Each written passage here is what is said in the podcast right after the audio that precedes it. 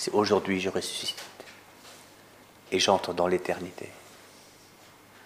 Et ce ne sont pas des gens qui vont aller se suicider maintenant. Hein.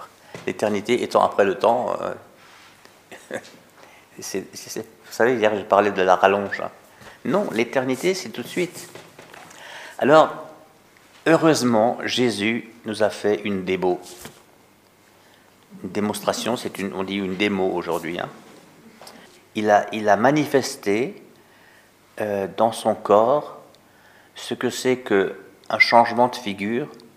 Quand on a la figure de tout le monde, et puis en même temps, on transfigure, c'est-à-dire on prend une figure qui est à la fois la même et complètement différente, hein, eh bien on ressuscite. Il a pris Pierre, Jacques et Jean avec lui, seuls à l'écart, c'est bien spécifié, sur une haute montagne, ça c'est toujours quand on va à la rencontre de Dieu, et il fut transfiguré par eux. Donc c'est un passif, ça veut donc dire que quelqu'un a transfiguré Jésus. Hein. Voilà, ce quelqu'un se manifestera bientôt, et on verra que nous avons affaire à une théophanie, une apparition de Dieu trinitaire. Incroyable, voilà. Il fut transfiguré devant eux. Et quand l'évangéliste Marc écrit « Ses vêtements devinrent resplendissants d'une blancheur telle que personne sur terre ne peut obtenir une blancheur pareille », il ne reste plus que le ciel. Personne sur terre n'y arrive. Donc ce n'est pas une blancheur terrestre, donc c'est une blancheur céleste. On a donc là un moment de résurrection, si vous voulez, un moment de résurrection, c'est comme un flash. Jésus veut leur apprendre quelque chose. Et donc il leur ouvre la porte du ciel, un petit instant, et il leur montre comment c'est. Élie leur apparut avec Moïse. Voilà. Alors, il faut situer ça un peu dans le temps. Hein. Ça, c'est... Déjà, entre Moïse et Élie, il y a quatre siècles, à peu près. Hein. Je fais grosso modo. Entre Élie et Jésus, il y a 8 siècles. Donc ça fait beaucoup de temps. Hein. Et ils sont tous les trois en train de causer. Vous voyez ? Ils sont tous les trois en train de parler ensemble. Il leur apparut avec Moïse, et tous deux s'entretenaient avec Jésus. Donc, vous voyez, il leur apprend que dans l'éternité, le temps est aboli. Et on est tous contemporains de tous. C'est pour ça que c'est pour ça qu'il y a une telle joie dans l'éternité au ciel. C'est parce que c'est la fête de l'amitié, c'est la fête de l'amour, c'est la fête de tous ceux qui ont compté pour nous, c'est la fête des retrouvailles, c'est la fête sans fin. Voyez. Élie et Moïse parlent avec Jésus. Voilà. Alors Pierre, heureusement que Pierre existe, hein, parce que c'est celui qui ose prendre la parole. Donc c'est aussi lui qui est critiqué après d'avoir parlé bêtement, hein, voilà. Mais les autres se sont tus. Voyez, les autres c'est des couards. C'est toujours facile pour un lâche de dire « Ah, ce qu'il a dit, c'est con. » Au moins, il a dit quelque chose. Voilà. Non, Pierre est courageux. Il faut le féliciter. « Rabbi, c'est formidable. Eh bien, je m'apprêtais à dresser une tente, ben, je vais en faire 3. » Donc Pierre, il s'adapte à l'éternité tout de suite, sans la comprendre. Sans la comprendre. Il croit comme ça, il faut faire une tente. Or, le mot tente est fort, hein, non, pour les chrétiens. Hein, il a planté sa tente parmi nous, Jésus. Et ça veut dire planter sa tente dans le langage évangélique, ça veut dire faire sa demeure sur la terre.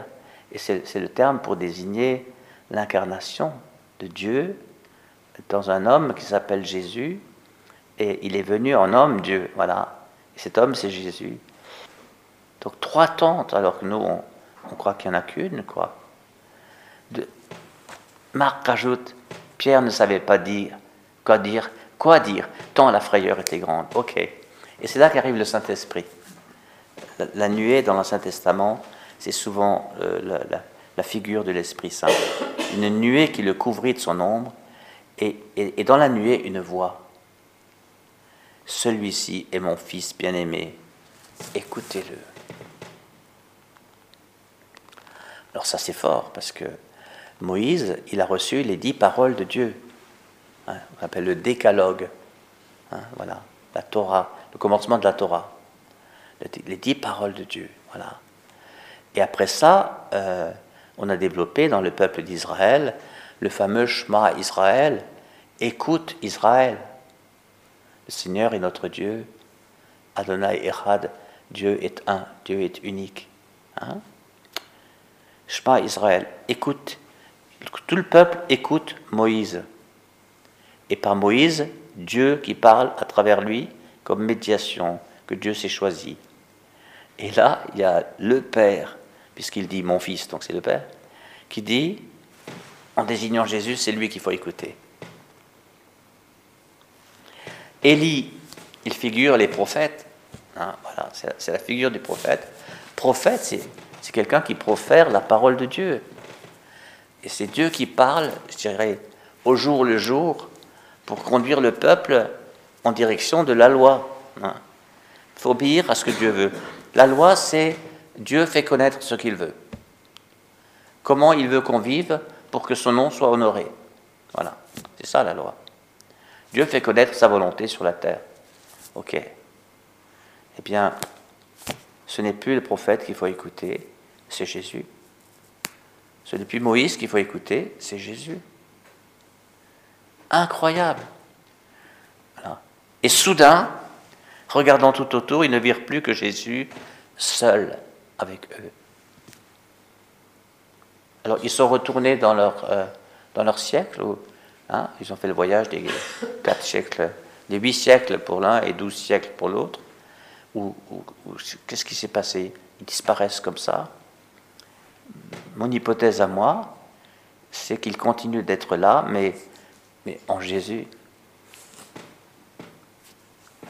Parce que Jésus, si on écoute Jésus, on écoute Moïse, on écoute Élie, on écoute toutes les paroles que Dieu a dites durant toute l'histoire et toute l'épopée du peuple élu. Jésus est la parole de Dieu. Le Verbe s'est fait chair, il a habité parmi nous. Le Verbe était Dieu. Le Verbe était tourné vers Dieu. Le Verbe était Dieu. Ah! Il n'est plus seulement prophète, il n'est plus seulement décalogue, il est la parole de Dieu. Écoutez-le. Alors, là, on a une démonstration de résurrection. Vous voyez bien qu'on bascule dans tout à fait autre chose. C'est une autre dimension où le temps est aboli et où l'espace est aboli. Vous voyez bien ce qu'on a annoncé hier. Eh bien, Jésus, c'est Dieu fait homme, c'est-à-dire il a un pied sur la terre et un pied dans l'éternité. Mais en permanence, pas en alternance. Il n'est pas dans l'éternité quand il monte sur la montagne et quand il descend, il est nouveau sur la terre. Ça, les chrétiens, ils fonctionnent parfois comme ça. Je fais une retraite, bon, mais maintenant, il faut que j'atterrisse, hein, atterrisse, il y a terre dedans. Il faut que je redescende sur la terre, il faut que je descende dans la plaine, j'étais dans la montagne, voilà. Et voilà. La retraite, c'est juste un temps de montagne, quoi. Ah non, non, non. Toute retraite doit réveiller en nous la montagne qui y est toujours. C'est la rencontre vivante avec Dieu. Hein. Donc Jésus, il leur fait une démonstration de résurrection, une démonstration de ciel. Mais il leur dit, n'en parlez pas avant que le Fils de l'homme soit ressuscité. On y est, d'entre les morts. Voilà. Eh bien, Jésus, il a anticipé quelque chose. On ne ressuscite que quand on est mort. On ne ressuscite que quand on est mort. Donc Jésus dit, n'annoncez pas ma résurrection avant que je sois mort. Voilà. Et eux réfléchissaient, qu'est-ce que ça veut dire ressusciter d'entre les morts, puisque ça n'existait pas. Hein? Voilà. Ils sont avec ça. Ils ont donc, vous vous rendez compte, ils ont participé à l'expérience, très rapide, hein, mais qui existe. Et puis en même temps, ils ont une question, mais ça veut dire quoi ressusciter? Et alors, Saint Jean répond.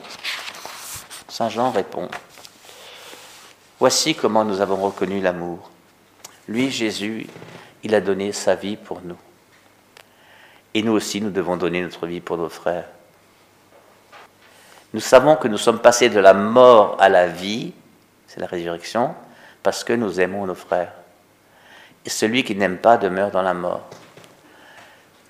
Saint Jean associe quelque chose, l'éternité à l'amour. L'éternité, ce n'est pas juste une dimension, c'est une consistance. L'éternité, c'est ce que Dieu est. Ne l'appelle-t-on pas l'éternel? Voilà. Mais Dieu est amour. Le même Saint Jean, 1er épître, chapitre 4. Dieu est amour. Voilà. Donc on entre dans l'éternité à chaque fois qu'on aime. Vous le savez bien. Et comme c'est souvent dans la Bible, pardon, c'est en Saint Jean, celui qui n'aime pas demeure dans la mort. C'est presque comme s'il disait, on n'est pas vraiment vivant tant qu'on n'aime pas. Pourquoi? Parce que si nous sommes créés à l'image de Dieu et selon sa ressemblance, eh bien, nous sommes créés à l'image et à la ressemblance de l'amour. Notre identité profonde, c'est d'aimer. Notre visage profond, c'est d'aimer. Notre agir profond, quelle que soit la forme que ça va prendre, c'est d'aimer. Et il y a des vocations d'amour qui sont particulières. Je ne sais pas, quand on s'appelle Sœur Emmanuel, quand on s'appelle l'abbé Pierre, etc. Alors là, ça devient carrément institutionnel. C'est une façon d'aimer. Et puis il y a tous ceux dont on ne parle pas, et qui sont c'est nous, et je veux dire, on ne parle pas dans les calendriers, dans les livres liturgiques, et qui sont mis tous les jours au défi d'aimer. Voyez. Et vous êtes tous des adultes, c'est pas donc à vous que je vais apprendre que chaque fois qu'on décide d'aimer, je dis bien qu'on décide d'aimer, on meurt et on ressuscite.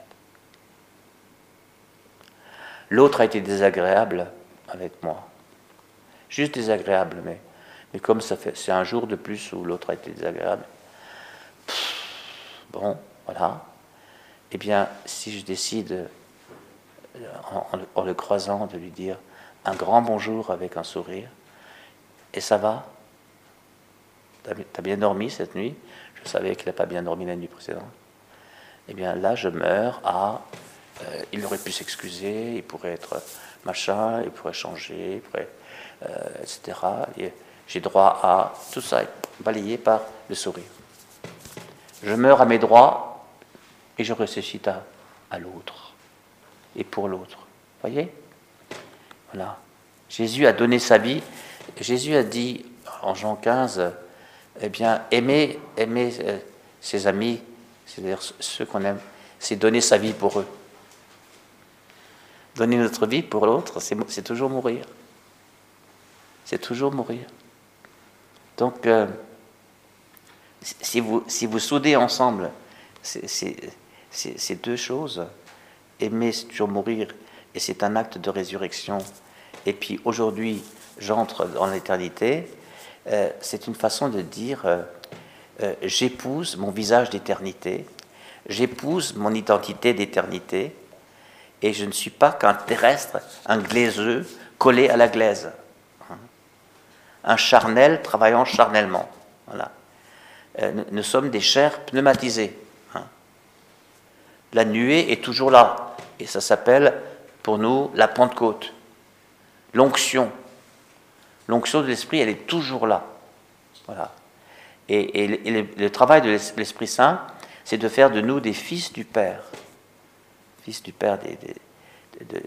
de réveiller en nous la filiation qui fait de nous, dit Saint Paul, des héritiers.